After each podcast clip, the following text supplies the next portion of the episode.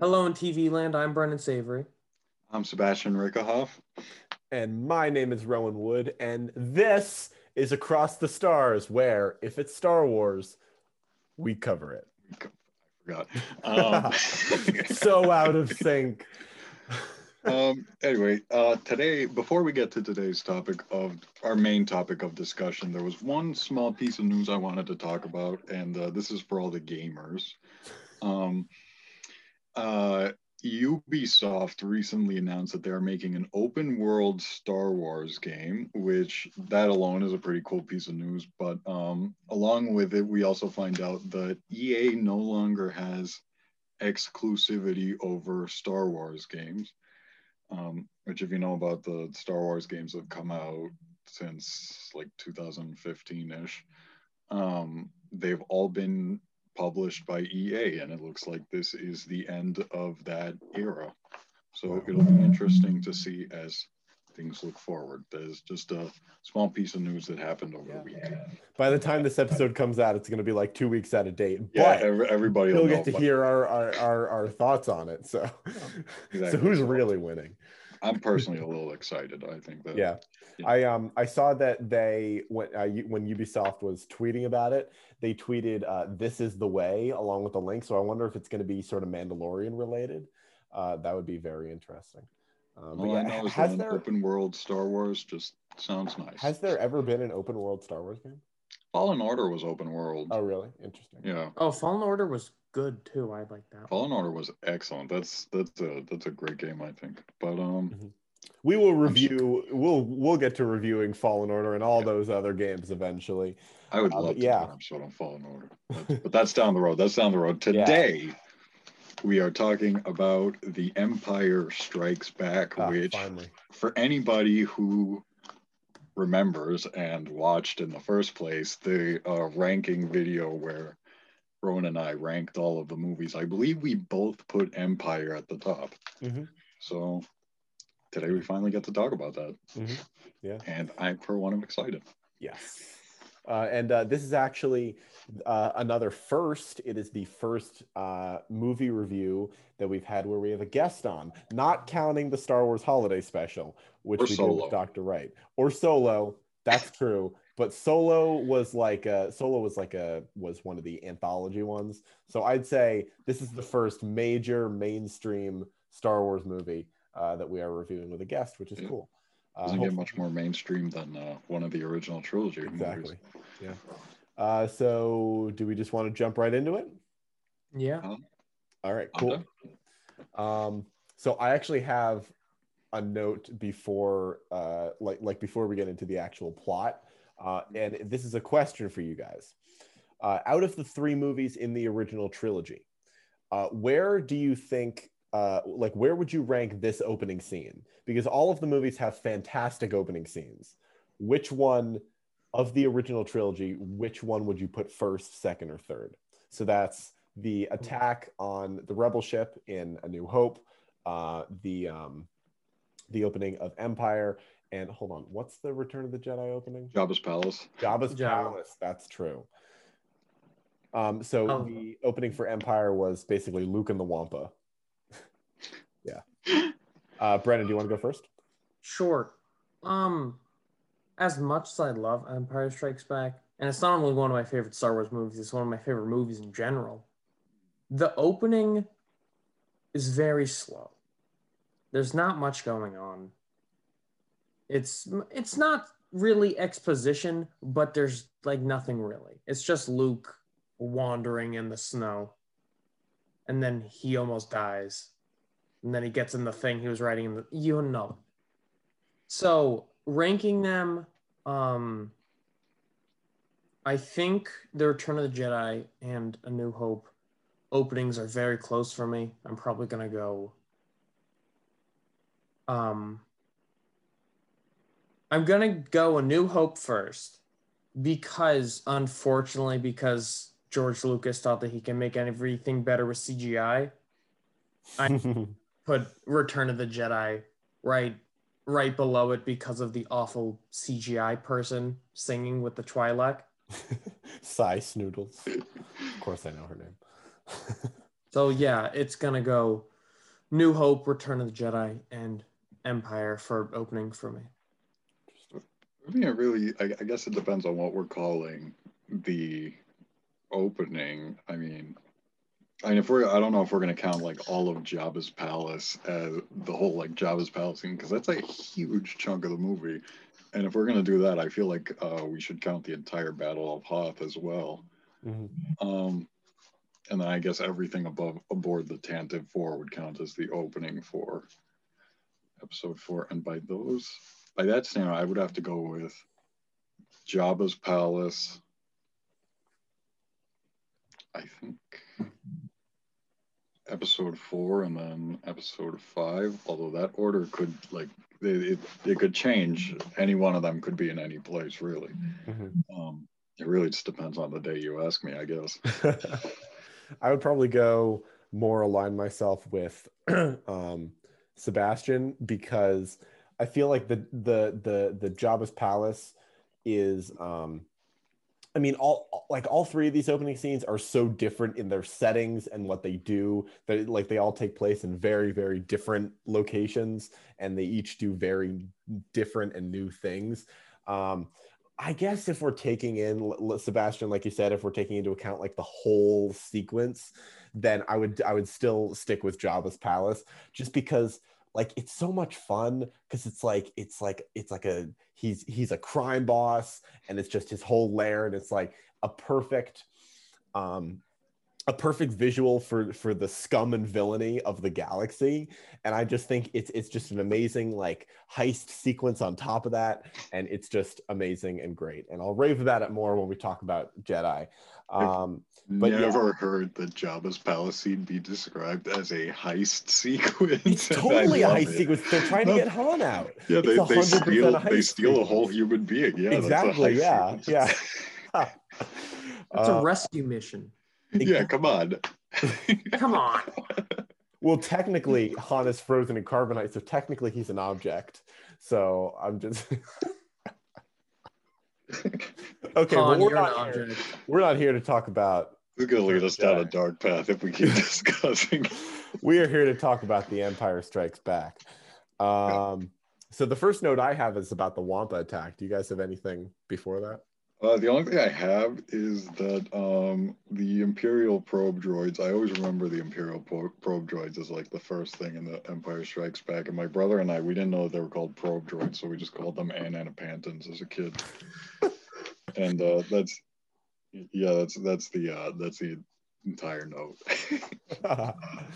um, I thought the uh, the Wampa attack is a really good explanation for Luke's facial uh, facial like differences in appearance because Mark Hamill was in a car accident uh, right after A New Hope came out, and um, like like we barely see his face at all before he's attacked by the Wampa, and the fact that the Wampa swipes him right in the face, I think, was definitely an intentional way to get around that. Uh, they tried to cover it up very badly in the holiday special. Uh, so, so I think they um, they did a much better job in Empire. Uh, yeah, I I never like I I- I knew that he got in a in a car accident. And Mhm. obviously, I knew that there was a Wampa attack scene, but I never pieced together that that Mhm. was why they Yeah. Included. No, either. yeah. You I only, I something only every day. realized that a couple years ago. Yeah, it's pretty cool. uh, so Luke gets attacked by the Wampa, uh, and then we uh, are reintroduced to Han, Leia, uh, C-3PO, the Rebels, uh, back on Echo Base, Yep. And uh, Han and Leia have an argument, um, the first of many in this movie. And there's Uh, like a Yeah, yeah, and uh, yeah, no, they they just have like this old bickering couple sort of dynamic, and I don't know why one of the funniest things that I see in this movie is when some dude just walks right me up every time. This guy sees, you know, like a you know, Leia and Han, were two, you know, very important people in the rebellion. He sees them having an argument, just decides to walk right between them. He's just like, oh, uh, excuse me, excuse me. Yeah, exactly. yeah. But um, the the argument Um, it was mostly on Han because Han wanted to leave after, right? Yeah, Wanted to Yeah, leave he- after the battle and everything. Well, no, because he wanted to leave before, like as soon as possible. Yeah, he wanted he's to like, leave that's because it. I'm done. I'm Mhm. wanted on so many. Jabba's gonna kill me. pretty much, yeah. Pretty much, yeah. Um, apparently they had a run in with a bounty hunter on on a different planet, but um, On Ord Mantell. Ord Mantell, that's what it was. Um, but there's this other. It's like right after that scene where Han's talking to 3PO, and then somebody comes and interrupts him, and Han covers 3PO's mouth, and it actually works at shutting him up. Ah. And I just sat there, kind of baffled. I'm like, well, 3PO's awfully respectful because he could just keep talking. I, I, I doubt it would matter at all. I doubt it would even muffle him, but Yeah. Um, uh, I, I wrote everyone's kind of a dick to C3PO. Like, like no Yeah. one really treats him with respect. Like, for all we know, like even R2 could be cussing him out all the time. How Uh, funny would that be if you just see like the translations of R two and he's just mouth. uh, one, of, one, one of my later notes was just poor 3PO throughout the whole movie. yeah. The whole movie. One of the things that Han says to Leia in their initial argument was, "You could use a good kiss," and I'm not sure how to feel about that line. Yeah, like- I because I watched this Sunday and I'm Uh-huh. like, that's a little. All right, Han. I understand it's what 1980. yeah. You gotta. Still. It was Shut a up, long come on. time ago in a galaxy far, far away. Come, ah, misogyny, whatever. Yeah, whatever. Um, Um, I love the uh, the casual enslavement of the Tauntauns because like the rebels definitely just landed on Hoth and then they were like, "Hey, there are things that that like we could ride," and they just like kidnapped all of them, took them from their caves, and brought them uh, because they die in the um, they die in the cold, so they have to Yeah. stay in like a like an enclosed thing. So they definitely just they probably just built their base in the caves that the Tauntauns lived in and then just kidnapped them and used them as uh, beasts of burden, which is kind of Yeah. unfortunate. yeah, Uh, I never really, yeah, never really thought about. I just imagine it, you know, like the same way that you would tame a horse or whatever. I figure that that's what they they did. I never really heard it as. Uh, I mean, like it depends on how long they were there, right? Because like it takes, it, like it could take a long time to like domesticate an animal, you know? domesticated tauntaun. Yeah. Um, so for the prequels, not so much the the original trilogy, but I've been doing um, uh, cameo catches uh, for like celebrities that that have little tiny um, cameo roles in uh, the Star Wars movies, and uh, we do have a cameo here in this scene. Uh, John Ratzenberger, who is in every single Pixar movie, sometimes as a cameo and sometimes um, in a in, in, in a main role. He played Ham in Toy Story, among many others. The Abominable Snowman in Monsters Inc. Oh, he okay. plays the rebel officer with the cool uh, uh, uh, mustache uh, who talks to Han. Um, don't He's know why. also I- known. y- yeah, Brendan. He's also known for Cliff Clavin, the the mail carrier on Cheers. Which I have not seen, so I would not know. But yes. Everyone shits all over him. Honestly. Side note: I love that show, but we can carry on. Um, and one of my all-time favorite Star Wars lines. I know I'm in the minority here because it's not like too much of an iconic line, but um, the uh, Han just yells, "Then I'll see you in hell" when he's about to leave, which is just amazing. It's so good because it's so simple and so basic, but it, Harrison Ford's delivery is just so good. Mhm. So yeah, No, uh, another note that I had, sort of along with that, is that Han is really just willing to go out there in the middle of the freezing cold. It's about to be nighttime, and he's really willing to go out there just to help his friend Luke. And I don't think that Han gets enough credit for like actually being a good human being. He's sort of always thought of as the scoundrel, but like nobody else was willing to do this for Luke. So who's really the bad guy? I mean it's it's always been the Empire, but you know. Yeah, you know what I mean. um, then uh, Luke meets the Wampa again. Uh, and one thing I did uh, remember, and I watched a video on it after I finished Empire again. Um, so the Wampa scene was very different in the uh, in the original 1980 edition for Empire. Uh, like like the scene where the Wampa is like chewing on the tauntaun bones and then stands up and runs at Luke. That was all added in the special edition. That wasn't in the original.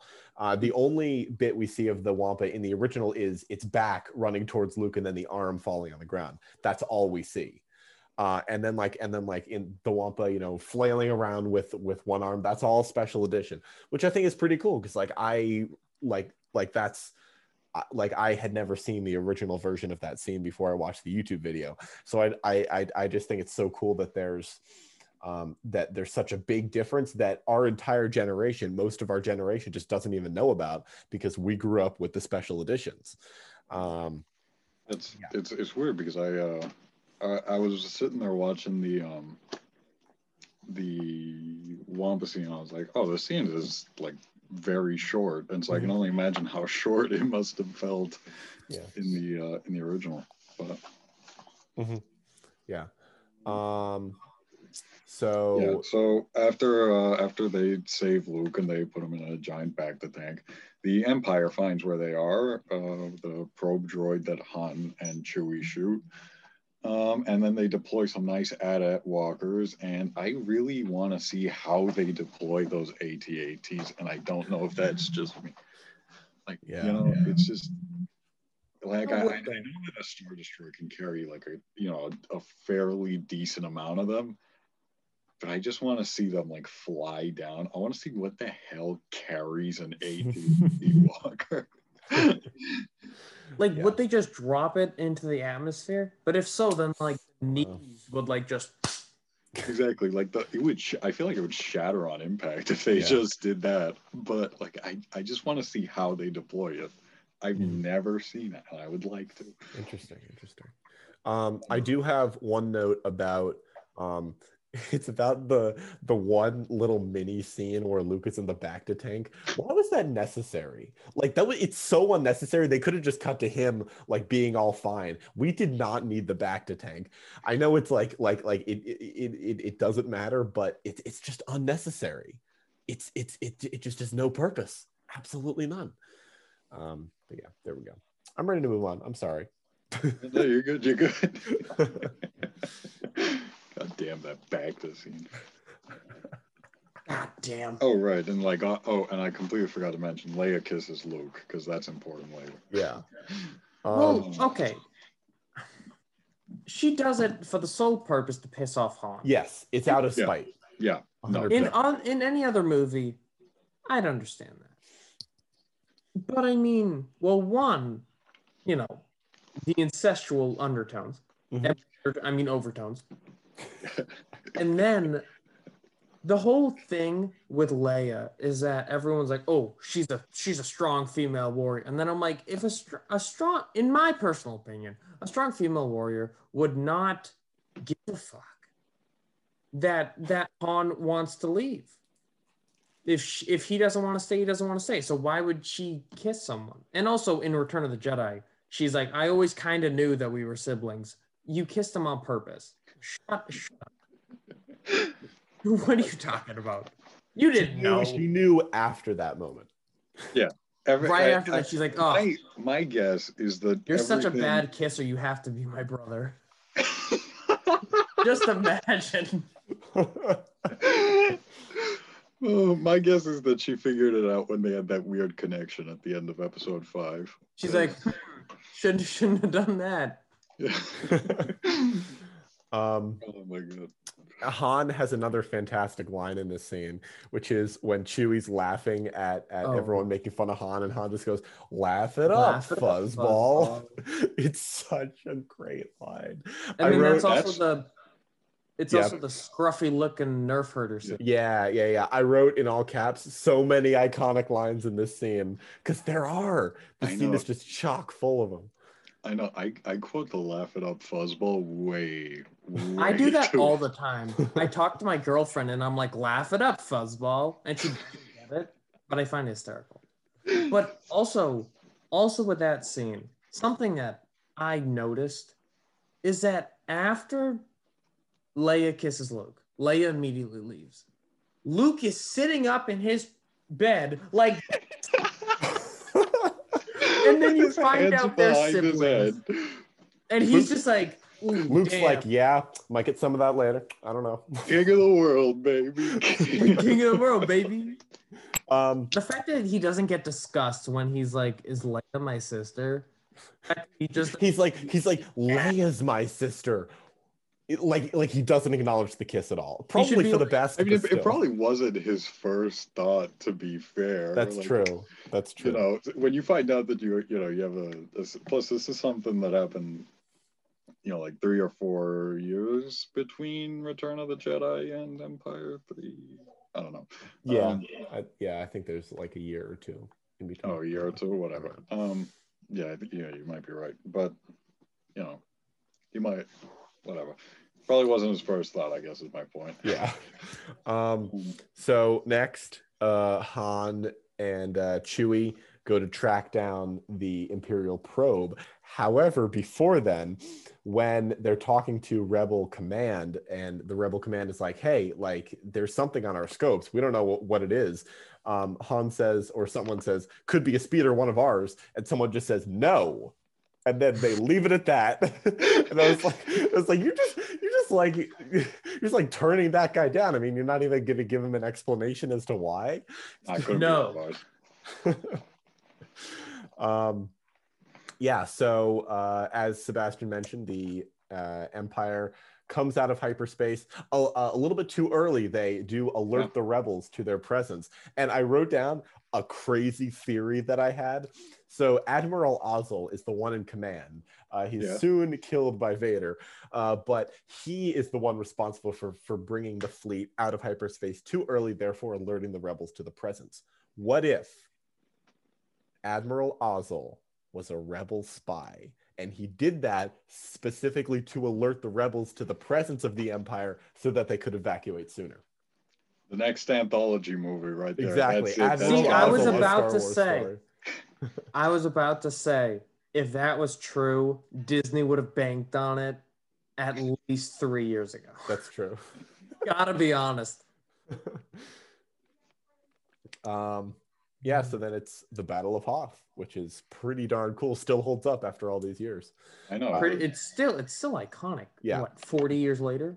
Yeah, yeah, forty years, It's been alluded to, referenced many times. so many times. And everybody mean- likes to see speeders take out giant metal camels, and you know Metal camels. what's not to love. I mean, But- one of the yeah, for the life of me, I can't remember any other movie that it's referenced in. But in Captain America: Civil War, Yeah, yeah, yeah. in Tom Holland Spider Man. Hey, y'all ever seen that really old movie, Empire Strikes Back? Jesus, Tony, how old is this kid? I don't know. I didn't carbon date him. He's on the younger side, and then he's like, when the when the thing goes around the spinning one, I'm like, why didn't they say the name? They're both owned by Disney. Yeah. well, well, it's because uh, I guess Peter didn't really Yeah. pay attention. He just knows this. they, yeah, they wanted to portray uh, Peter as, you know, I don't know, like I guess not not ignorant isn't quite the word I'm looking for, but not uh, Not too terribly pop culturally inclined. You know? Exactly. he yeah. just knows things, but he doesn't know the things about the thing. Exactly. Yeah, more or less. I mean, yeah, you walk up to somebody on the street, they might not be able to tell you what an AT-AT is, but they might be able to be like, oh yeah, that's a thing from uh if you show them a picture, you're uh, like, yeah, that's uh, the thing Star from the, Wars. the, It's like the the fifth Star Wars Skull movie. planet. Why why do you have an Italian accent? I don't know. I don't know. Italians, Italians love Star Wars. oh boy. um, so yeah, Battle of Hoth, very visual, very amazing. Uh, I wrote poor Dak with a frowny face because Luke's friend Dak gets killed like super quickly, and li- he, he's just literally dead weight. Luke Luke just has a corpse in the back of his speeder. Now now Rob, um, yeah, is is this the movie that one of the now one of the extras one of the uh snow speeder fighters is is Ewan McGregor's uncle is that this movie What? I am almost positive. Gonna look. Rowan, you're a cameo uh, That's catcher. true. Isn't That's true. McGregor, Uh, yes. Uncle. Oh my God, Denis Lawson is Ewan McGregor's uncle. Really? Boom! What? Boom! Wedge Antilles. Yes, he's Wedge. He's in all three of the originals. That's so cool. And he's Ewan McGregor's uncle. What? I didn't know that. That's Friends really the cool. family. Bah, bah, bah. Nice catch right there. Very cool. Might have to replace Rowan as the cameo catcher. No, Rowan's Rowan's pissed now. He's like, say that, I swear to God. All right, He Brandon, laughs It was now. nice having you, but one uh, time. He laughs now, but when the recording's over, he's gonna threaten me. I swear to God. I'm going to threaten you. I'm going to uh, go to your house. I do know where you live. Uh, anyway. Uh, um, okay. Uh, also, one more thing about the battle I wanted to mention.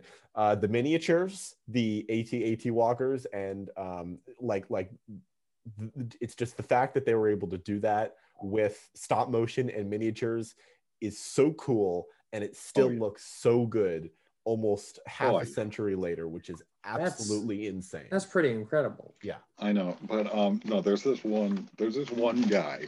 All right, he's one of the rebel soldiers, and it's like right before they fire on the the shield generators. It's right before you see the AT-AT shoot this one guy in specific.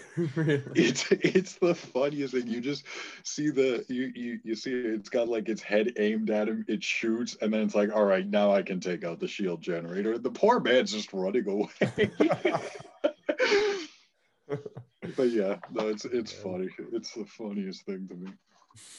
Um, Um, so the Millennium Falcon escapes. Um, Mhm. It's pretty great, pretty cool action sequence. Uh, although they have some trouble, they can't get to hyperspace. Uh, the Millennium Falcon uh, is impotent now for some reason, and so. You didn't have to say impotent. You could have said so many other words.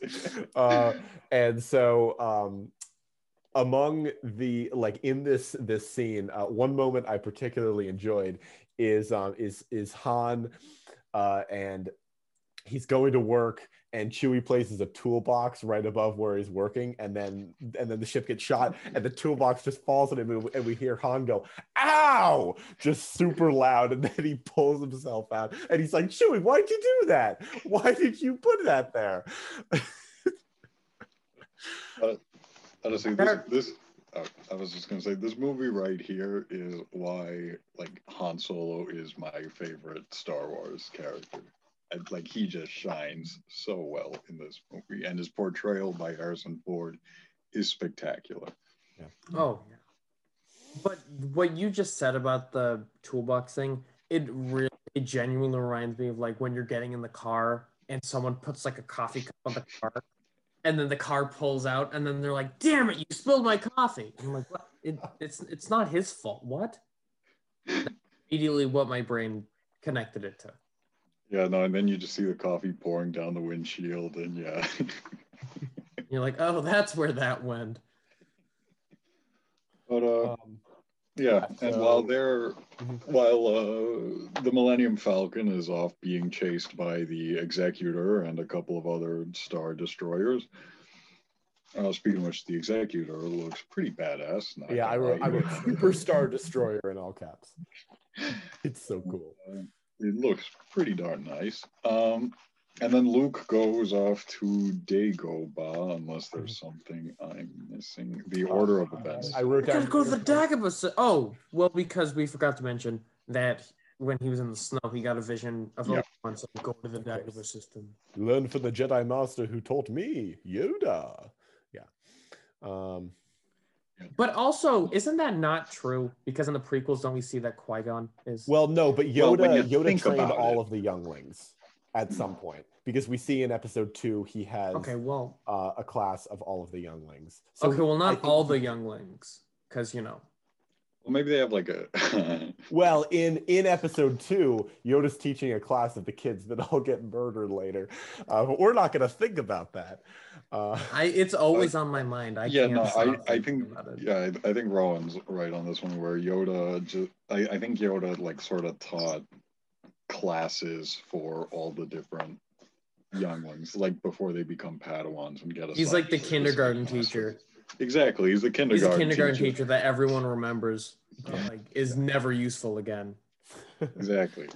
Plus, I mean, even if you're not directly under him, you can always learn from Yoda in Mhm. his weird, convoluted like way that Rowan has several times pointed out is incredibly flawed. yes. um, are we at Yoda's introduction? Uh, yes, and I just want to say, what an introduction to. Yoda. Like we think of Yoda now, and I think most of us have that sort of prequel image of him, where he's like Mhm. old, wise, and you know he's powerful. And when you meet, when like when he appears for the first time ever, He's a crackhead. exactly, he's a, he's a nutcase. He's clearly senile. He's he like Luke has no idea what he's talking about at all.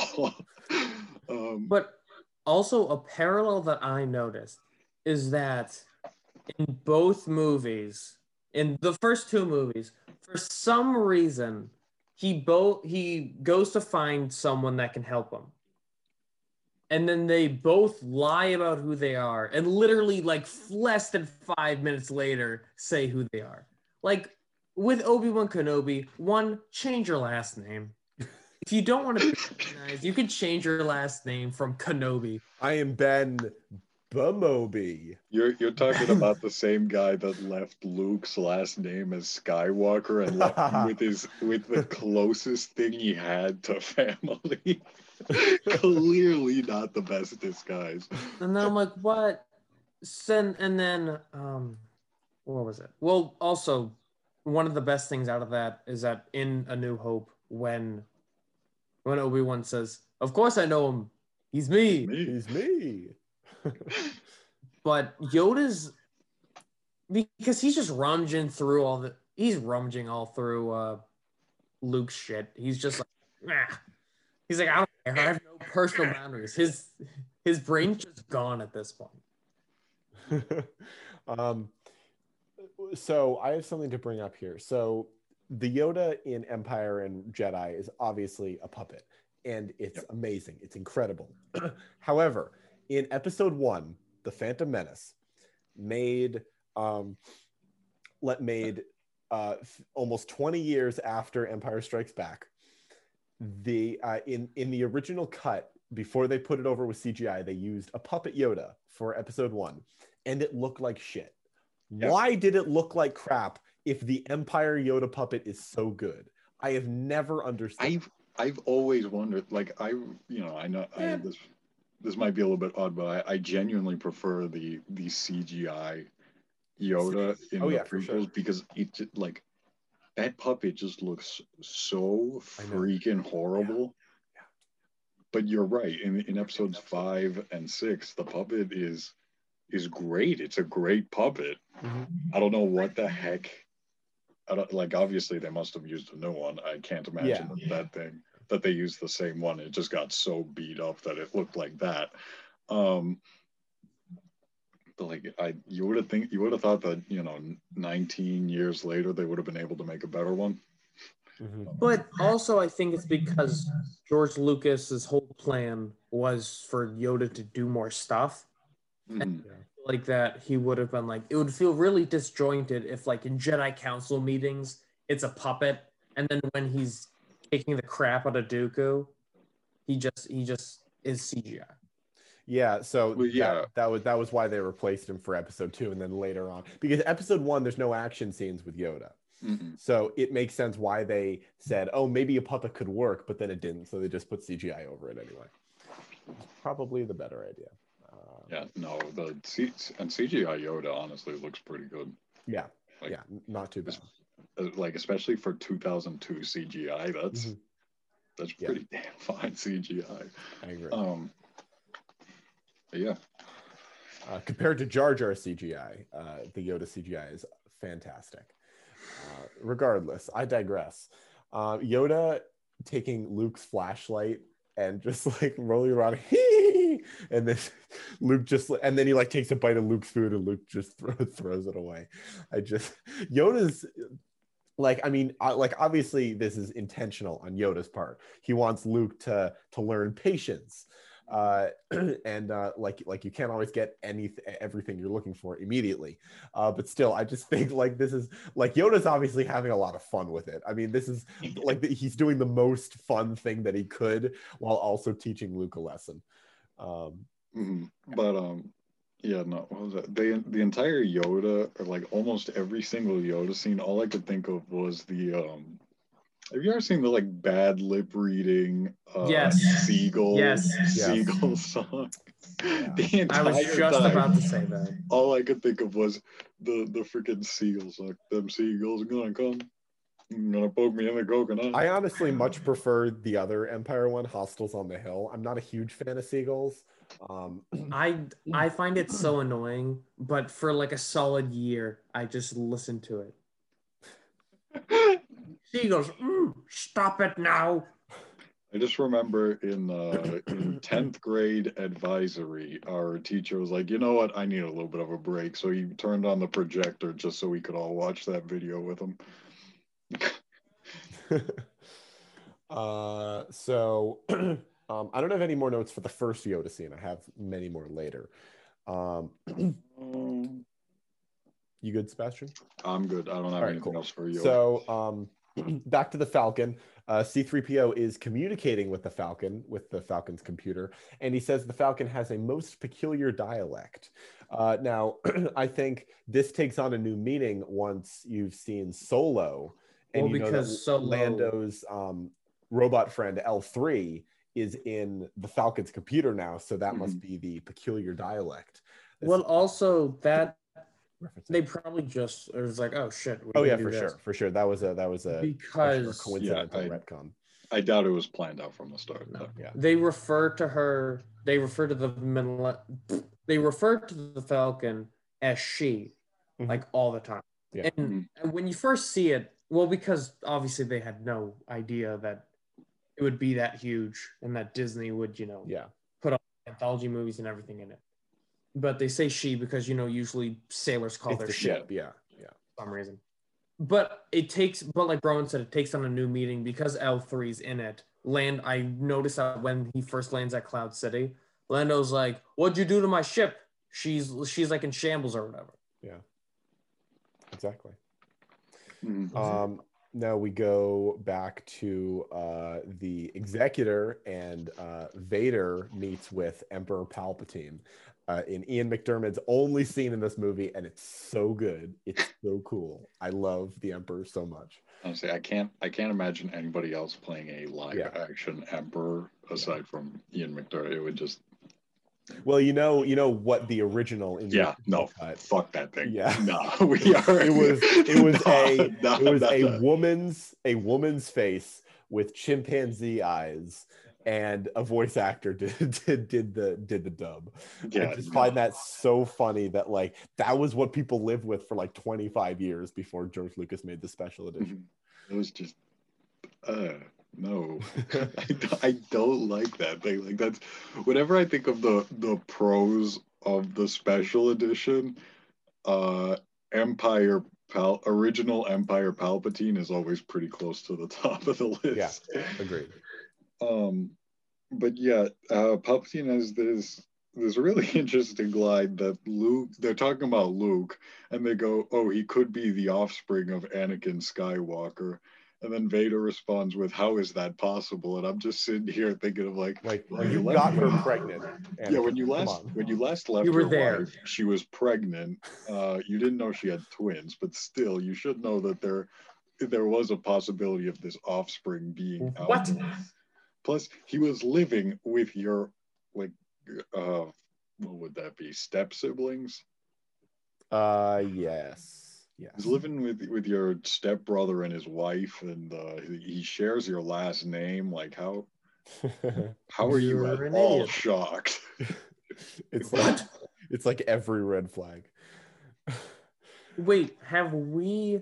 I can't remember. Have we gotten to the uh Han and Leia first kiss yet? No, that's in a bit. Not Um, yet.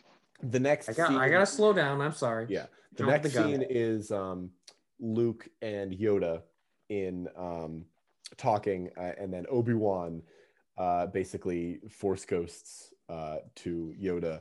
Um, but I just noticed that they left R two D two out in the rain. Like while Luke came in to eat, they could easily have let him in. Like it would have been so easy, and like it- probably less damage would be done to R 2 circuit. They're so mean to So, droids. I know. I mean, Yeah. droids aren't people, Brennan. What are you talking about? like in the Mos Eisley Cantina, right? They say like, "Oh, your kind isn't welcome here." You literally have s- your whole slogan is "scum and villainy." Won't let in two robots. Are you kidding me? I mean, what's a what's a robot gonna eat in the Mos Eisley Cantina? To be fair, Because they don't. They're like, ah, no money. There's nothing in it. I mean, that's. I mean, from a business perspective, Yeah, from- I, c- I can understand. they're just gonna be taken up. But seats. it's the way they were saying it. It Oh sounds yeah, yeah, no, complete definitely prejudice. It's, it's Mos Eisley, of Yeah, course. for they're sure. prejudiced. for sure. Um, we get the very iconic line from Yoda uh, when Luke says, "I'm not afraid." Yoda looks at him and says, You will be. will be. "It's it's just it's just so good." And he repeats, But it it's so as- creepy for no reason. Yeah. Because like it's not his thing isn't even that scary. Oh, he's probably referring to going in the cave. Yeah, the cave. Yeah, yeah. yeah. yeah. Uh, I have my own thoughts about the cave scene, but I believe the uh, the mynocks scene is next, right? Uh, then where the Falcon um, gets uh, hides in an in a Hides cave, in a cave. asteroid that turns out to not really be a cave. Well, hold- Um, but Brennan, this is Yeah, where they Brennan have has their his kiss. Moment So here. I believe you have well, because some things to discuss. well, because they before they land in the asteroid, isn't that when they are in the whole asteroid Field. Field? Yeah, yeah. Well, yeah, there's the battle where they're skirting around TIE fighters and then they because the because then big Leia's like, we can't we we we can't do it, and then he's like, never tell me the odds. Yeah, amazing. Well, 3PO gives him the odds. Just- I hate to be a little. Uh, Well, The, the odds of surviving this is 7,230 to 1. Never tell me the odds. it's great. It's amazing. wonderful. I love Han Solo in this movie, but um, in case I haven't said so already. Um, but yeah, they they go through an asteroid field trying to lose a couple of Tie fighters, and they do lose a couple. Um, but then they hide in this cave. And uh, Brennan, did you have anything else you would like to? well, um, I think now we're at the kiss scene. this is the I kiss, Yep. right? yep. Yeah, right. It Yeah. happens in the cave. Yeah. Because Yep. right, that's when they, because they go into the power thing and they're looking at it, and then he's like, "Oh, what do you? What is? What does he call her? I can't remember. Uh, your worship. Your worship. That's what he says. And she's like, "Stop calling me that." And he's like, okay, Leia. He's like, "Okay, Leia." I realized that, and then I'm like, how he just because she's probably like, he's never called me by my real name, and I've for like three years. Like he's rarely called me Leia, if at all. Mhm. So then I think that kind of really sets like, oh, this is gonna be something. Mhm. I think when you first meet him, well, because when you first meet him, Leia's shooting at the stormtroopers in A New Hope. And then he's like, ah, stop doing. He's like, ah, stop being, stop fighting with me, or I'm gonna start liking you. like that. yeah. And then in this, well, this movie really highlights on their relationship. Yeah. Oh yeah, definitely. It's- I'm still kind of shocked that they either haven't kissed in the three years between A New Hope and Empire, or they just didn't say anything about it. Fair. They've probably been busy. Oh, yeah. Oh. I'm busy. I'm sure. Busy. It's not. okay. You were walking into your, you were walking into that one. Yeah, I did. Uh, that was that one was on me. I'll take full responsibility for that one. Oh my god. Um, so they find out that they are in fact not in a cave, but they are in the belly of the beast. I, I don't remember what the creature's called. Um, Space slug. Space slug. Way to be Space slug. and generalize and generalize, Sebastian. Uh, but uh, but yeah, so they end up escaping. Uh, it's all fun and games. Uh, however, next we get to the actual cave scene on Dagobah, Yep. uh, And which I'm yeah. I'm not gonna lie, I never understood this scene as a kid. And Um, I remember even when I was younger, I couldn't even tell that that was supposed to be Luke's face Yeah. in the mask when it got like shown. But yeah, those I I never got this as a kid. And looking back, I'm like, hmm, that was not the brightest. Yeah. Um it's it must have been really confusing when like to people who first saw it in the theater uh, like Mm. like just like just imagine seeing that having no idea what was going on and then putting the dots together later when vader says i'm your father. I was It's thinking just that like same it would be literally mind-blowing and i would give anything to experience it in a theater for the first time in 1980 it just it it's it's so cool. I don't know. Um yeah. Also, Uh, something that I remembered because I know weird facts that I saw something. I also just looked it up that because Frank Oz was the puppeteer and uh, voice actor for Yoda. Mhm. George Lucas apparently was like so impressed, so like, wow, this is amazing, that he spent a bunch of money to put out like an ad campaign for him to be nominated for like best supporting actor, wow the Oscars. And then obviously it failed because the others are like a puppeteer isn't considered an actor, which I'm sure Mhm. nowadays would be can, would either be different or they'd have a whole category. Has a voice actor ever won like a like a like a like an Oscar for actor? Like Has an has uh. Andy Serkis ever been nominated? I don't know. I'm gonna look that up. Because if Let's anyone would out. be nominated, it would be Andy Serkis. Uh, he was not nominated for an Oscar. No, never. That's been. Look up, if a, look up if a voice actor's ever like been nominated or won or anything.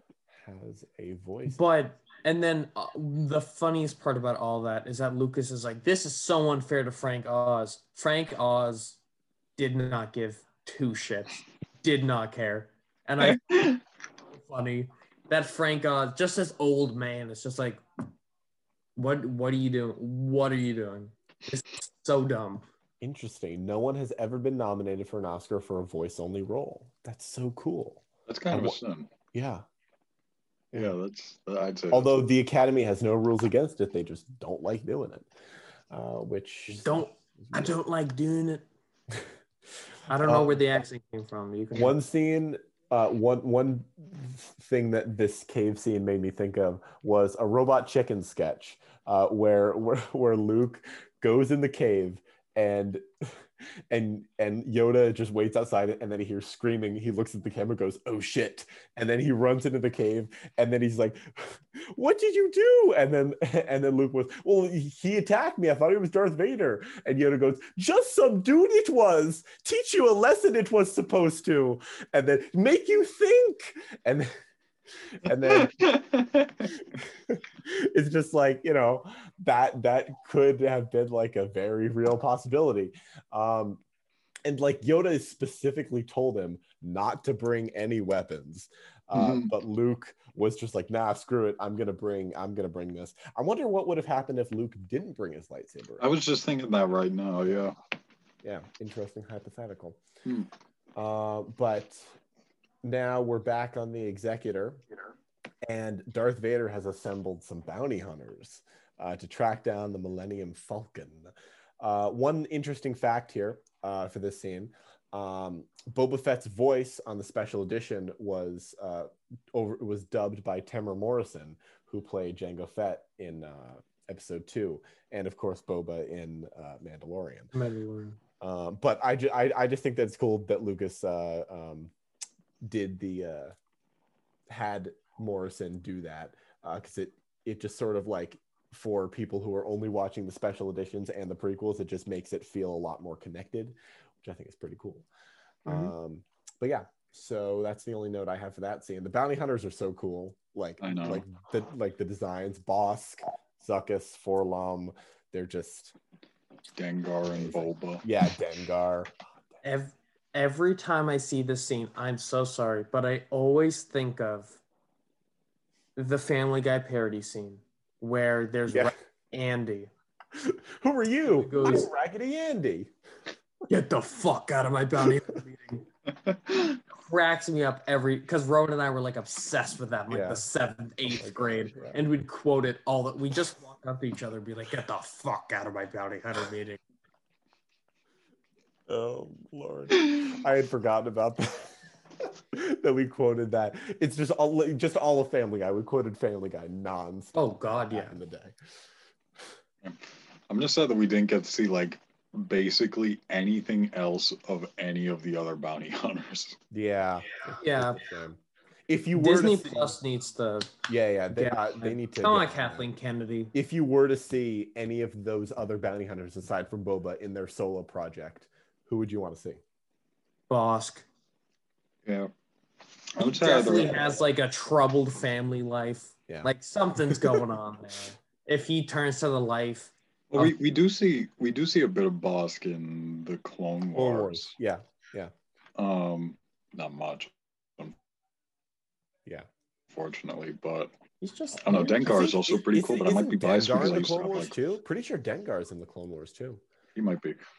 Um, but I used to have like a little Dengar um action figure that like used to be my dad's and my uncle's, and it's just like sitting in my grandmother's house now, as far as I know. But it was so yeah. Like a bunch of other of the original trilogy like action figures. Are they like like are they like the like the valuable action figures? Probably would be if they were in better condition. Yeah, fair. I mean, even in, like even in bad condition, like like the right ones could still sell for so much money. It's Mhm. just insane. If I had a time machine, one of the things I would definitely do is go back, buy like every single one, come back to the present, and sell them all. I would be fucking Honestly, anyway. if you did that, if you did that with Legos, that would also be like a Oh, great yeah. because like Legos skyrocket in price. I know. It's I know, yeah. Like, Um, like, like you have to buy them in the first few months of release, like maybe first year, and then they're just out. They don't make them anymore, Mhm. and it, it they just cost a, a, a ton. Yeah. Yep. Weird, crazy. Anyway, uh, we get a little. Next is a little. I th- I think not not inconsequential, but sort of minor scene where the Falcon manages to evade capture uh, by the bounty hu- uh, by uh, the Empire. Um, it's not revealed yet, but they were hiding on the underside of an asteroid. Uh, and uh, then we get the scene, um, which uh, I, I I really love. I mean, it's just such an amazing scene where uh, the Yoda lifts the X-wing out of the swamp, and we get the do or do not. There is no try Mhm. and uh, and and and Luke's just walking up in amazement as Yoda's just like effortless, effort, effortlessly pulling the X-wing out of the swamp. Uh, it's it's just such such a great scene, and like it's it's it's it's so short too. It's like two minutes, but it's just it's so well done. Mhm. I I I, I think it might be That's It also, where, also like- shows. Yeah. Yeah. It also shows. first, you first. Oh, thank. Um, it also shows that like what you Rowan, what you were saying at the beginning, how um how Yoda was like pretty much fucking around with Luke, like, hey, in in his own weird crackhead green person way, he's trying to say that like you need to learn patience. Originally tries to lift it up and he get he gets pissed. He's like, can't do it. It's too heavy. Even after all that training, he's like, I can't do it. And then Yoda does it and pretty much is like, just be pa- Are you an it? Have you listened to me the entire time? Yeah, no, I I had two notes for this scene, and one of them was um like uh, I think Rowan sort of hinted at it. You get like a lot of great Yoda lines in this one. There's the do or do not, there's no try, there's the, you know, judge me by my size, do you? I think that's in this one too. And um uh, my ally is the force and a powerful ally it is. Um it's like the you know, Yoda this is like one of Yoda's best mentor moments. Um, and then another point that I had here was that Luke is Luke is a great example of why the Jedi are trained so young normally. Because that was like the big deal with Anakin is that he was too old to be trained, and he was only like seven years old. But you can see in Luke why they why they refuse to teach the older students because they are they you know yoda tells him to unlearn what he's already learned But with a younger person, you wouldn't have to do that. You could teach them right off the bat. They wouldn't have to unlearn anything. Mhm. Now, now that you say that, does the Empire and First Order also do that with stormtroopers? Because wouldn't that make sense? Because we learn in Force Awakens, I know this is a few movies away, that that um Finn or whatever is captured as a kid or like raised by the First Order as a child to become a stormtrooper. So is that for the same reasoning? Because they don't want to. Well, probably because if you raise them as a child. I would, I would say so. I mean, I would, I would assume that if you're getting somebody young, it's probably for that reason, is that it's easier to shape their mind and because they're impre- they're more impressionable than older Yeah. I mean, although that's not the like obviously you see it in solo that that's not the only way that they get recruits and and whatnot. You know, solo becomes a a freaking imperial troop. Yeah. Interesting life. We on to the next scene? Yeah. All right, cool. Um, I, I I just have a little note for this little scene where where Vader kills Captain Needa for his failure, and he goes, "Apology accepted, Captain Needa." It's just like Vader felt so proud of himself for that. Mm-hmm. He was like, "I got to think of something cool after I say it." He oh, he apologized to me. Apology accepted, Captain Needa. It's, it's He like the same thing as the the be careful not to choke on your Okay, I was Yeah, gonna yeah, yeah. say, I was gonna say the Krennic scene. The Krennic, mm. be careful not to choke on your ass.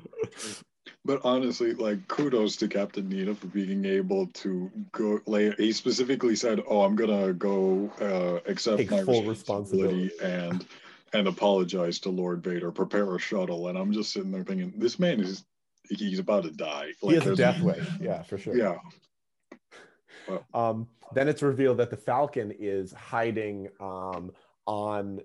It, it- it's literally hiding on one of the um, Star Star Destroyers. on one of the one of the star destroyers. Yeah, and like none of the none of the other star destroyers that were passing like underneath it like noticed the Falcon. I mean, I know it blends in a little bit, but the the the Imperial said that it didn't show up on any of their scopes.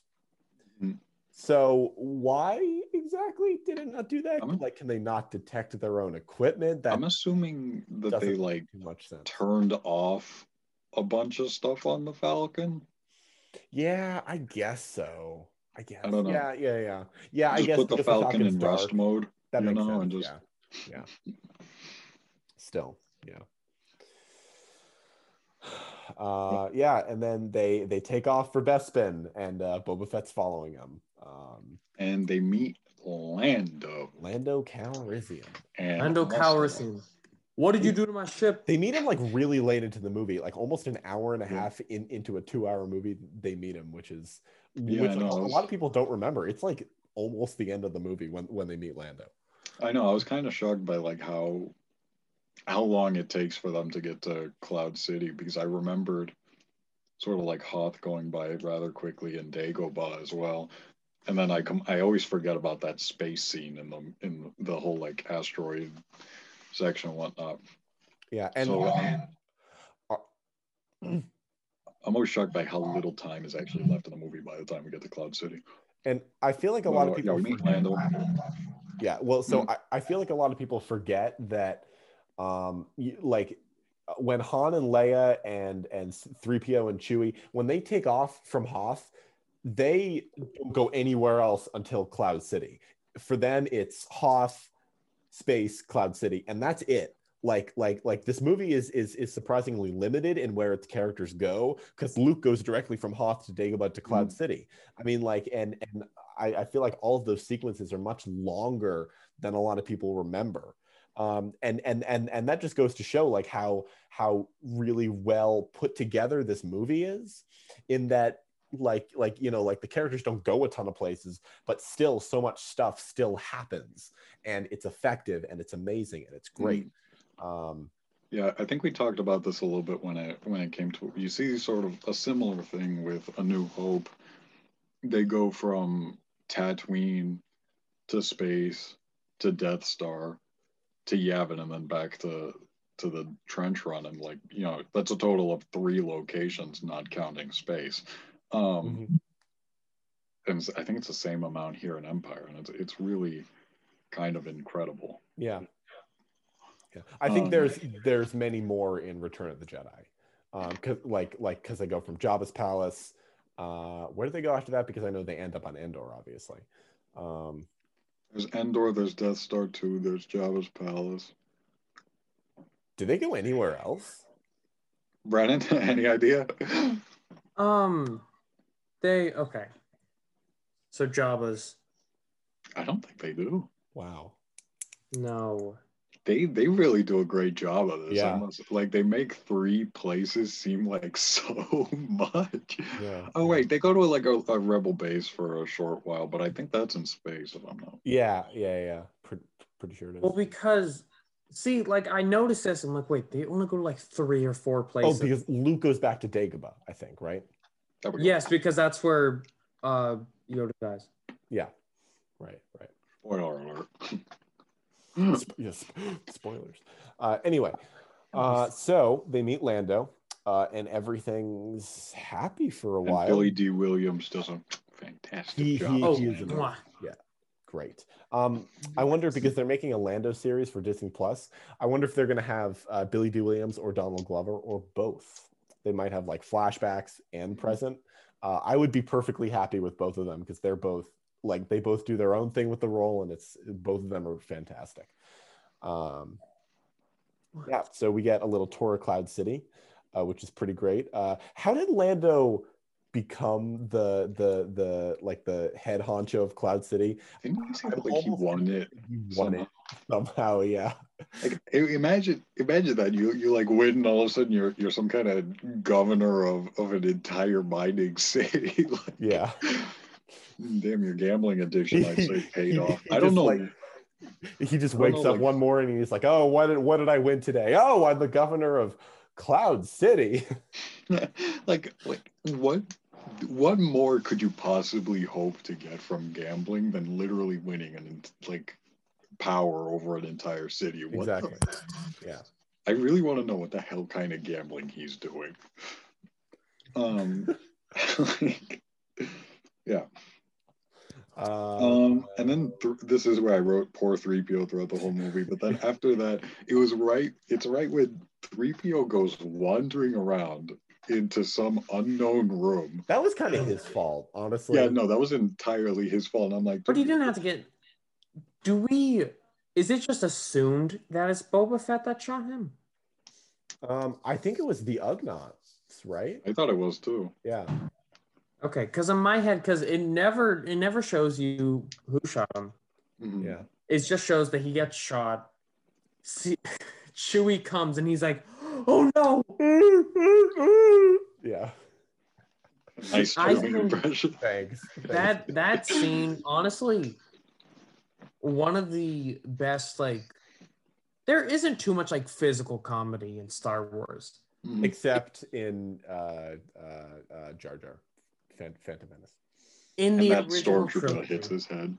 in the original trilogy Intentional physical comedy, Sebastian. intentional physical comedy in the original trilogy are, are we do we agree on that Yeah. Mhm. Yeah.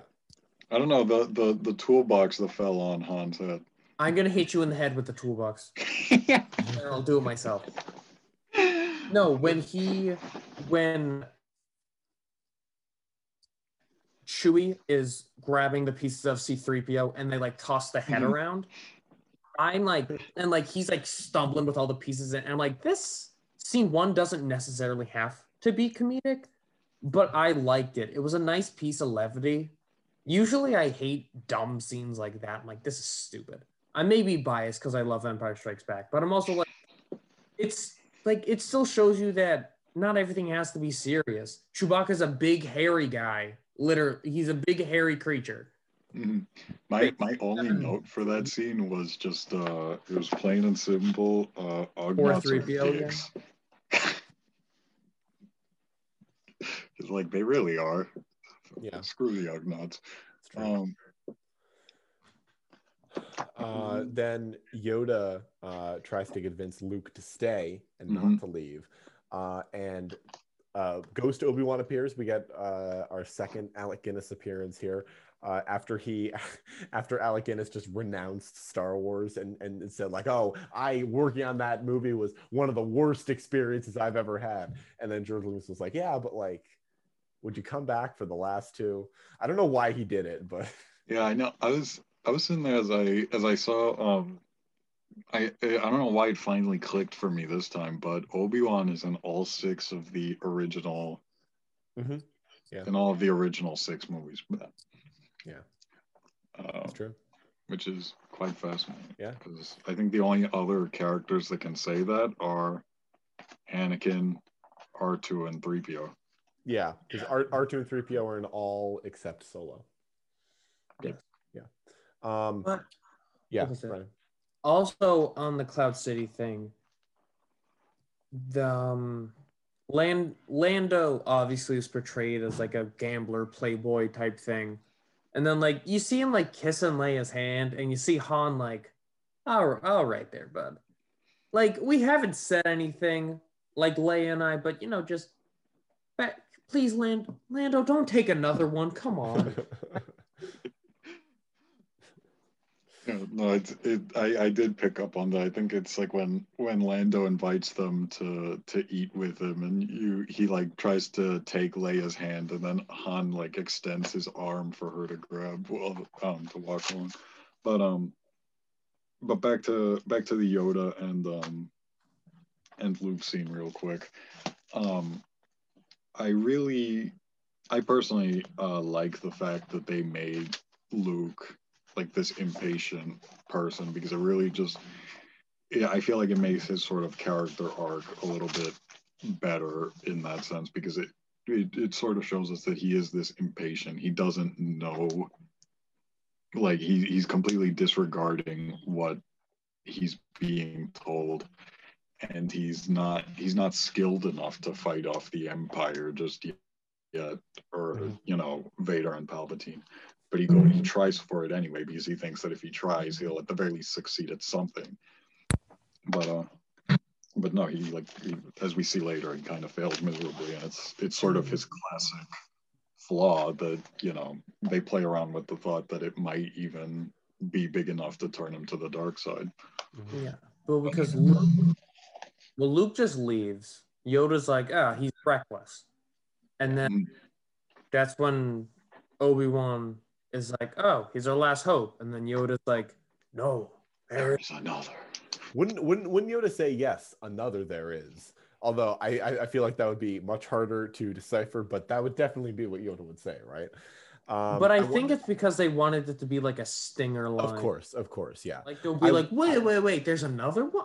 I wonder if Talking about here. or or I wonder what after this movie came out, uh, like initially, I wonder what people thought he meant because Mhm. because that, that that's not resolved until three years later in Return of the Jedi. So I wonder what people thought he meant by that, like another Skywalker, another Jedi, like like it, it it's just a brilliant setup for the, the eventual reveal later on. In my personal opinion, I did I do not I shit down on previous generations. I genuinely think that moviegoers in 1980 weren't giving a shit. They didn't I s- in my humble opinion, I didn't think they cared. Like I remembered like this is a little off topic, Were but you like there? Uh, yeah i know i wondered how you know this like when I saw Avengers Age of Ultron, the second they put the Mind Stone in Vision, I'm like, whenever Thanos comes, he's dead. Three years later in Infinity War, he's dead. I don't think because movies at that time, I think they were starting like movies at that time were pretty much starting cliches.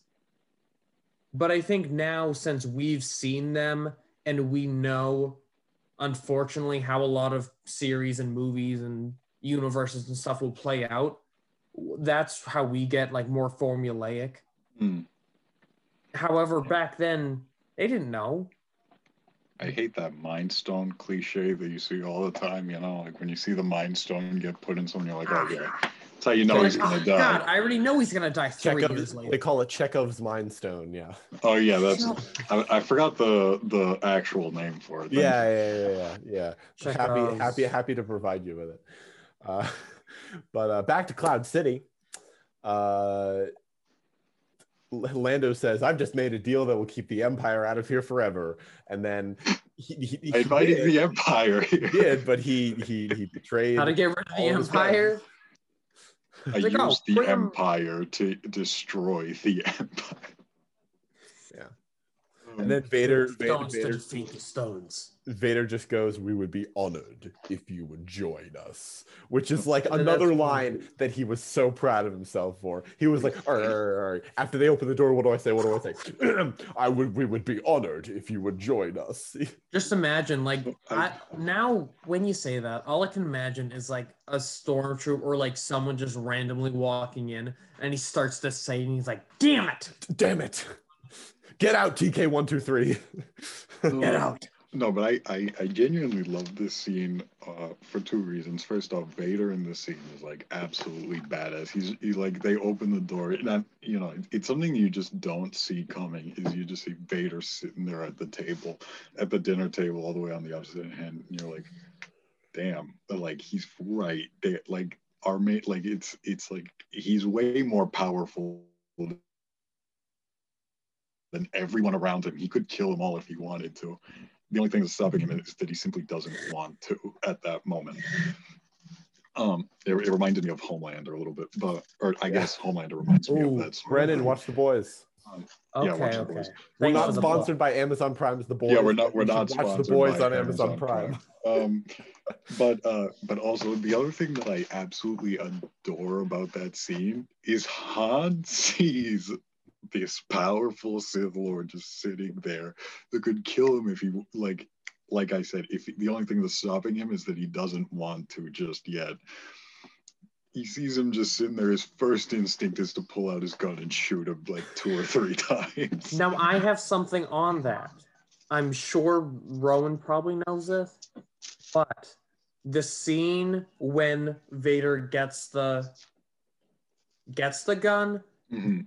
They filmed that is actually David Prowse, who is the body actor of Darth Vader. He Mhm. threw the gun, and they reversed the take for the for the movie. Very Hmm. cool. It's a very, very simple filmmaking trick, but highly effective. Yeah.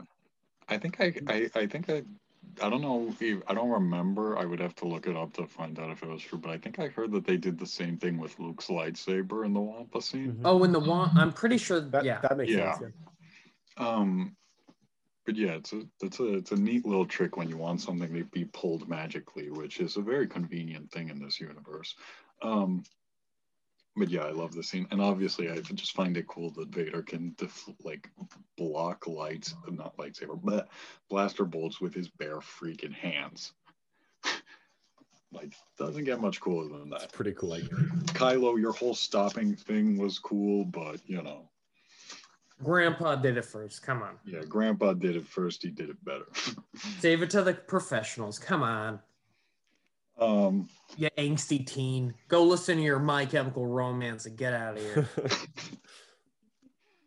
but uh, yeah, then they go to carbonite freeze Han Solo. Yeah, after Um, after some uh, after some good old fashioned torture. Oh, uh, yeah, they some- torture some- the some What I love- PG Star Wars torture. Yeah, what I I mean- love about that is one, this is the second movie in a two movie at this point trilogy that that Vader tortures someone because he tortured Leia in the first one. true. And in this one, when he's tor ever okay, whenever he's torturing Han and Lando standing outside, I always think of I can't. Rem- I'm pretty sure it's the bad lip reading, how they make him like moan, Lando looking back, like it sounds like that something sexual's happening in the torture chamber, Lando's like, let me get in on that. like because that's where is the bad lip reading where Jack Black voiced Darth Vader. I think so. Yeah, yeah. That's that that sounds about right. Because that always makes me fun. Like he's spinning when he spins around in the chair because that's when Jack Black did spinny chair spinning around. Yeah. Oh. Um, yeah. Uh, yeah. So But this scene is good too. carbonite. Yep. And then uh, Han, what, what I find interesting is that this is the supposedly it's the first carbonite freezing. Um, because it's like a test run. They don't even know if Han's gonna live it, it live through this if they do it. Um, and it's just a test run to see if they could if they can do it to Han, they can do it to Luke. Um, and it's just it's just bizarre to me how like after this point where it was like entirely experimental it like it became sort of really i guess it must have become mainstream after this like i don't know who in this room was like oh yeah we can make money off this shit because like later on apparently there's mobile carbon freezing Wow. technology in the mandalorian Yeah. Yeah. which is just I think I think word probably spread from from because Boba transported Han to Mhm. um to Jabba Jabba. and like word probably got out that Jabba the Hutt had like someone who was carbon freeze who was carbon frozen and it was like it, it, it, it was like the shit and then and then like all the bounty hunters were like hey we could we could we could make this work and that's how uh that's how it came to be So then, uh, so carbonite scene. Oh, Uh, also, my favorite line in like all of Star Wars is in this scene, and it's just the very simple. Uh, Leia tells Han, "I love you," to which Han just replies, "I know." Right Now- before getting frozen. There's so much. Like I was, I actually because I one I forgot to write notes, but before this started looking stuff up. Um, with that, everyone says that like uh Harrison Ford ad libbed it. It wasn't in the original script, but he talked about adding with it with Irvin. I can't remember his- Kershner Kershner. one of George the director of professors at. USC yeah and then he um because he was supposed to say like he's like remember this i'll be back soon i think that's the line he was gonna say Mhm. and then he's like whoa and then harrison ford's like whoa whoa whoa whoa whoa irvin buddy pal chum come on he's he's a, he's a suave dickhead all right let him say i know and i genuinely do not believe that they thought that it would be referenced by nerds for the next 40 plus years to come. Yeah. and If like you you- you know that that uh, that two people in a couple are are are big nerds if every time they say I love you the other person replies with I know. I know. Yeah. It's very telling, very telling. Um There are very few other nerd lines about love that resonate much like that one. The only one that comes to mind is Back to the Future. Uh, George McFly saying, "You are my density, density, yeah. destiny." I think that's like the only other line to me that maybe comes close. what a line that comes close though. I need to rewatch Back to the Future. Those Oh, Back to the Future. All like I really love just all three of them. All three of them are just so good. That's good. I know all three of them are great. The first, um, yeah. Uh, anyway, um, any uh, any other talking points for the carbonite? Uh, not for this scene, no. Uh, the um the prop of where Khan, uh, Khan Han is carbon frozen. Uh, the prop is freakishly real, realistic looking. Like it's it's it's it's just. I don't even know how they made it. I would assume that they made a cast of Harrison Ford, uh, but it it just looks it's just so terrifying because he's obviously like like it like just imagine that happening to you I just can't even like like is he sleeping? Is he dreaming? Is he awake? Is he aware? Like it's that it just seems something that I don't know. It just seems terrifying just like like the prospect of that happening. Uh, Mhm. o- o- other than that, no other thoughts from this scene. No. Uh, So then, hmm. Uh, Luke. After that, uh, Luke is uh arrived at That's Cloud right. City. Luke coming. Yes. There's, no, there's also this point. Oh, right. Uh, Vader tells Lando that Leia and Chewie are to stay on Cloud City. This was a little bit before. Um, and then uh, Lando gets mad at him for altering the deal, to which Vader replies, Pray that I don't alter it any further. And I just, I love that line because it just shows how how little Vader cares about how Lando feels. He just does not care one bit about this man's opinions, thoughts, emotions, anything. I'm gonna um I'm gonna bring it back to Robot Chicken here for a second. There's another amazing Robot Chicken sketch where where where Lando says, uh, where, where where Vader says, "I've already altered the deal. Pray I don't alter it any further."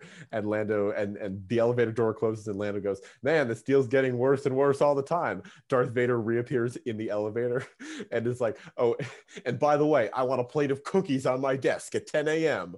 And then Lando's like, "The deal's getting worse all the time. I have altered the deal. Pray I don't alter it any further." And then he, and then Vader leaves again, but then he comes back and is like, "And you must wear a dress and ride on a tricycle and call yourself Mary. I have altered the deal. Pray I don't alter it any further." And it just goes on like that. It's it's so funny. Uh, one of one of my favorite Robot Chicken Star Wars sketches. They did several Star Wars specials. I don't know if you know, but Mhm. I would love to cover them at some point on this. We'll have to do that at some point. That can be that can be like April or March. Yeah, yeah, Yeah. April Fools, maybe. I don't know. Oh, maybe Uh, that would be good. Yeah. Uh, but I believe we're at the Luke Vader duel, correct? Yes. I- And mm, Yes. yeah, April first is a Thursday. Oh, this year. well- sorry, I just I just pulled up pulled up my calendar. Great coincidence. Anyway, Brennan, sorry. No, well, because Chew, I think after wait, Hmm. no, sorry, never mind. I missed the Chewie getting three PO. I yeah, forgot. Yeah, Chewie. Yeah, Chewie grabs three PO, and so three PO is just in his back. Oh, yeah. Um, can I just say something real quick uh, before we get into like the battle? The the lighting when Luke arrives and meets Vader, just the lighting in this carbon chamber, it like like because like the stairs are lit up and then there's the the smoke rising behind them and then like the light in the distance. It's just it's so cool. It's so visual and it's amazing and it just further proof as to why this is the best Star Wars movie because like for half of the duel they're like they're like like it's it's their silhouettes against the smoke and it's it's so impressive it's just amazing to look at Mhm. And like just that shot alone with the two of them, like with their lightsabers hold up, and all you can see is the silhouettes. yeah That's such an iconic shot right there. Like that's oh my goodness, it's incredible. But but the the whole fight is is an incredible one. Um, it's like out of you know, it's definitely a, a step up from um what we saw in episode four between Obi-Wan and and Vader. Mhm. Um Yeah. and then of course there's the lovely little twist at the end. Um We haven't gotten there yet. not yet. All right. Oh, okay. Well, because No, the- they're Yeah, there's a little bit because they're fighting, and then because don't forget that Lando is choked out by Chewie because oh Chewie's yeah like oh yeah Yeah, Lando what do you- frees Lando frees Chewie and Leia, and then gets immediately choked out by Chewie. he just goes he's like please Chewie wait there's another way and then that's when they head out to try and find Boba but Boba already left because we saw him leave when Luke arrives right? Uh yes. Yep. yeah. And then he leaves on slave one the coolest one of the coolest looking ships in the star wars universe. Oh yeah. Not very practical in my opinion. No. Well in the mandalorian we do see how it works with the uh the rotating um passenger hold which is okay. pretty well cool. that that sound that seems better but at the Yeah. time you're like that's cool. Wouldn't work yeah i feel like that's that's a lot of things in the star wars universe Yeah. um but yeah so uh leia Ha- uh, leia chewie uh, and lando and r2 are on the run and luke's fighting with vader at one of the um I think one of the best lightsaber duels in all of Star Wars Mm. Yeah. by far. Uh, but yes, yeah. Uh, are we? Do we want? Do we want to just go right ahead to the uh, to the big reveal? Big reveal. Big reveal. Unless, uh, Brennan, you have anything to say until Well, because during this is when Lando's like, "Yo, everyone get out of Cloud City. Mm, We have," right. and then to everyone, they're like, "We got to go to the Millennium Falcon." Yeah. And then this is when they're fighting, and then I'll segue into it. Luke and Vader are fighting on like a platform overviewing, uh, like an emergency platform, right? Mhm. Something like that. Yeah. Yeah. some kind of catwalk. Uh, yeah. Yeah, a catwalk. And so you can tell that they're very close. They have no idea what the hell's on the bottom. It gives more suspense to an already suspenseful lightsaber. And then we'll segue into it. And uh, Vader's the dad. You are the father. Mana. Darth Vader, you are the father. Just We- imagine him on Maury. Just like, what the it." f-? I think um uh, Marlon Webb did a vine about that where Darth Vader finds out that he's the father on Maury and like everyone's just cursing, but it's all bleeped. It's very entertaining. Um but yeah, Vader lops off Luke's hand, it falls down, and I guess Maz Kanata found it before episode seven. Yeah, Uh, God knows what happened there. and uh and then luke like limps out onto the platform which like takes a lot of balls to like to, to go to like to go even further out into this precarious situation. I think it's because that's like the only place he could go. yeah, yeah, Yeah, no, Vader's like it's, it's the only Vader's blocking his only other way. Well, they're also on a catwalk. Exactly So if he goes, if he go, if he goes towards Vader, he's dead. If he goes back, he's he's also dead because Vader can just be like, "What are you doing?" he's there, but if he's on the like really wobbly platform, he's like, "This way, my only way out is is down." Mhm. But um, but what was I gonna say? Yeah, no. So Vader just drops that huge bomb on him, and then immediately fall, or not immediately, but like r- almost right after follows it up with, um, what was it? It was uh, it was something like uh, you we you you have together we have the power to overthrow the emperor or something like that. Yeah. Um, and then we can Which rule the galaxy as father and son As father and son. and I just I, don't, I just kind of love the fact that Vader is like hatching like just continuously hatching plots against the Emperor. The I think it really just adds. Because he's like, now I finally have something. that's kind of what the sith do though they just betray Yeah. each other that's just like it's just their whole It's- thing That's like why the the Sith never do as well. Why they can only Exactly. be two is because if there's any more, then they're just gonna end up killing each other. Um, they end up killing each other anyway either Yeah. way but yeah And then, because what was it? Because cuts off Vader's hand. He's on the side. He's like, he's like, Obi Wan never told you the truth about your father. Like, yeah, he said you killed him. He's like, no, I am your father. Which I can't remember the specific term, but there's like a term of misquoted thing. yeah yeah yeah it's, it's always misquoted yeah Well, it's a man. Well, it's a Mandela effect, but it's also something else, like Mhm. the actual word for I don't know. yeah but yeah, no, What? that's that's like Because one they of the always say, "Luke, I am your Yeah, father." It's one of the most misquoted things of all time because Mhm. it's no, I am your father. Yeah. Yeah. That's Um, Luke. Luke jumps off, uh, and Vader doesn't use the Force to lift him back up uh, for whatever reason. Yeah, Brennan. Also, totally forgot to say, David Prowse. He didn't know well because Lucas wanted to keep Yeah. everything secret. He nobody. didn't know Yeah. that that's what Vader was saying. Mm-hmm. Yeah, So he was pissed at George Lucas. He's like, I would have acted more if you told me that I was yeah, that it was his father. Yeah. Yeah, no, but I th- he. It's really weird because he there's this weird. I think this is my last note, which is such a weird note to end on.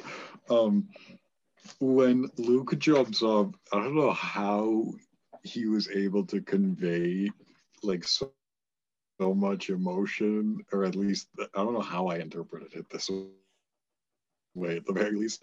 Um, but after Luke jumps off, Vader just looks so disappointed. just like Yeah. really. He's just like, ah, ah, shit. It's like like yeah, he's got the outstretched arm and he just lowers it like really. Damn it. like, You jumped off instead of jo- am I really that bad? am I that bad a dad? Come on. so, Um, you know, terrific acting on on David Prowse's Yeah. part. And something I, me going into it now, I realize that I don't think I've actually put. I mean, I know that James Earl Jones is the voice of Darth Vader and that David Price was. Mhm. I've known that for years, but I think rewatching it, I really realized that like that's kind of difficult on a lot of people's parts because James Earl Jones he can't resonate too long on the line or else it'll get cut. He has to speak fast, mm-hmm. clear, articulate. David Prowse isn't really he may have been saying stuff to himself just to like know blocking and his emotion and everything. But also like editing perspective, like you have to put like there's a lot going into that the voice going to the body that I don't think people really realize. And I just realized it and I'm like, this is this is a lot better than I thought.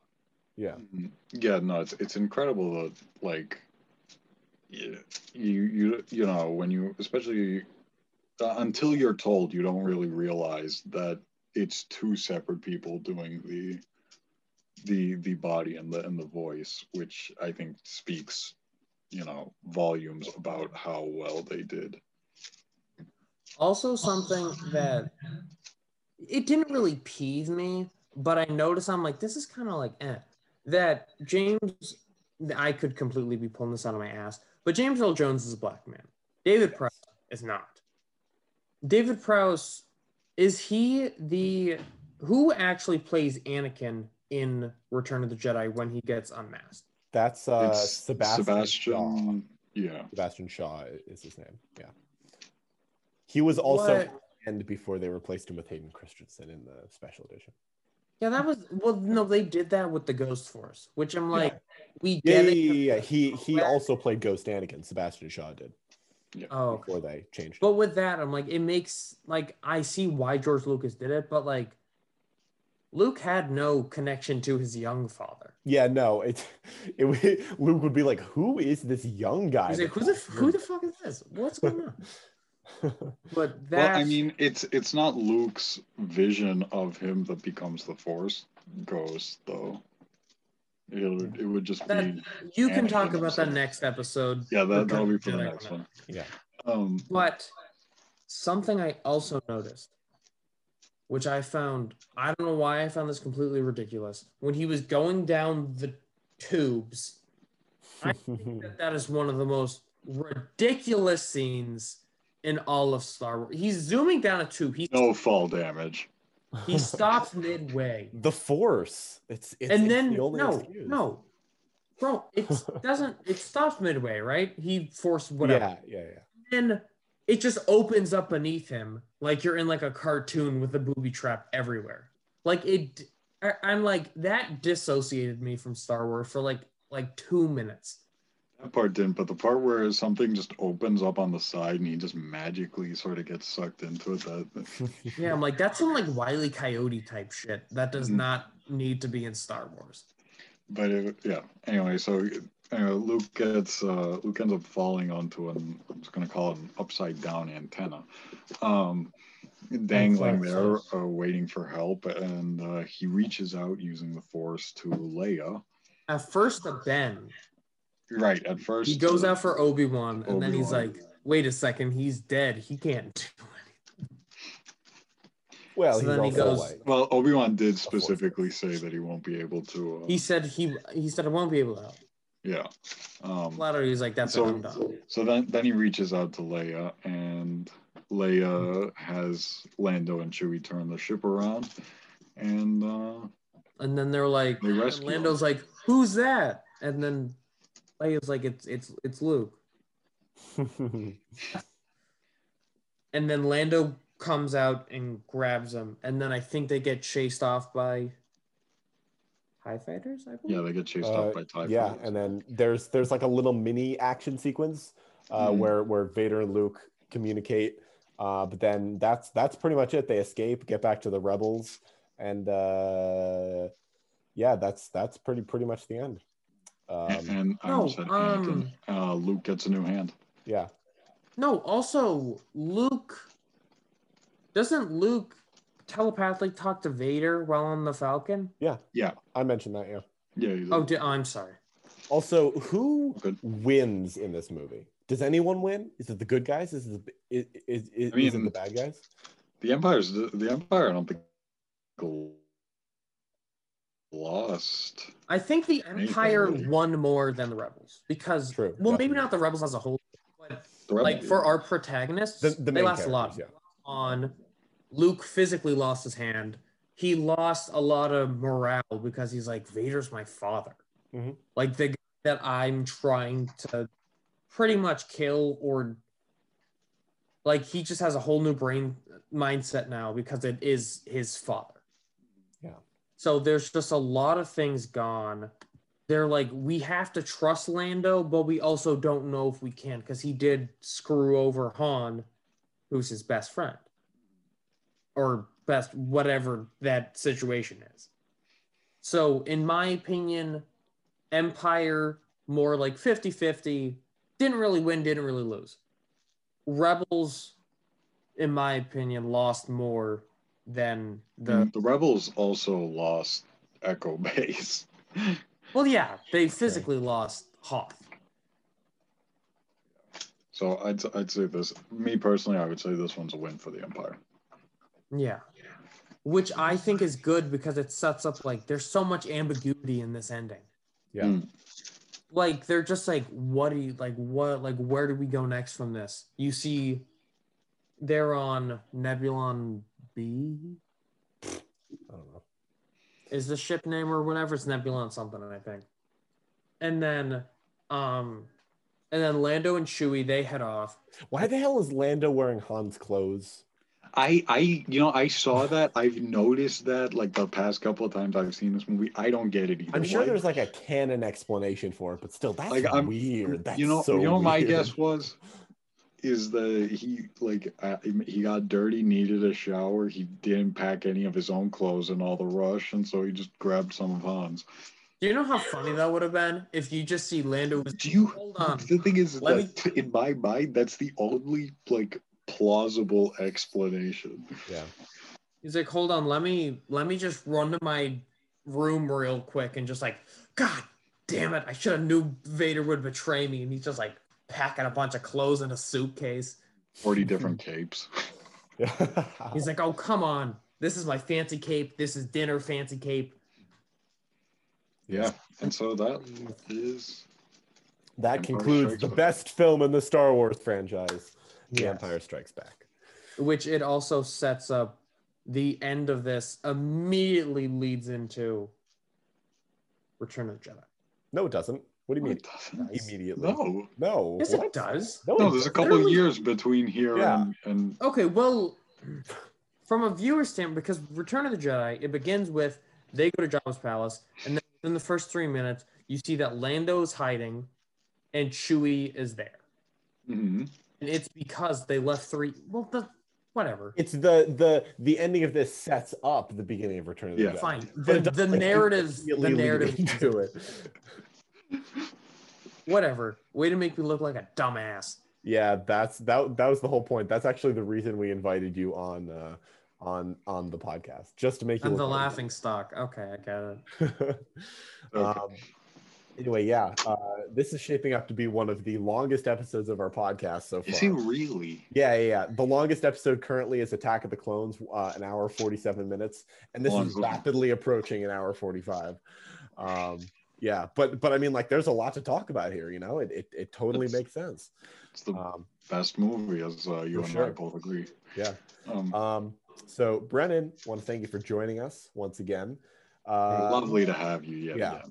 Thank you. And um, thank you. so, in terms of scheduling for the podcast, uh, in March, uh, th- uh, sorry, February, three weeks of our February uh, of our February episodes are going to be dedicated to a staged reading of um, the uh, original Star Wars Episode Nine script, Duel of the Fates, written by Colin Trevorrow. We're gonna have a whole group uh, here to read it. It's gonna be amazing. Uh, and the other week, don't know if it's going to be at the beginning or the end of the month. We are going Yep. to talk about Return of the Jedi. Uh, yeah. Yeah. That'll be that's uh February's schedule. Mm-hmm. Uh like like Rowan said, we don't know which one's gonna come first. It all depends on when everybody's available and whatnot. But Mhm. we're gonna try to get Duel of the Fates out next or the first part of it next week Mhm. and then Return of the Jedi at the end. That's the plan. Could change. Yep. To be confirmed. Uh, anyways, uh, four across the stars. My name is Rowan Wood, I'm Sebastian Rickerhoff. And I'm Brendan Savory. And uh, thank you all for joining us. We'll be back next week.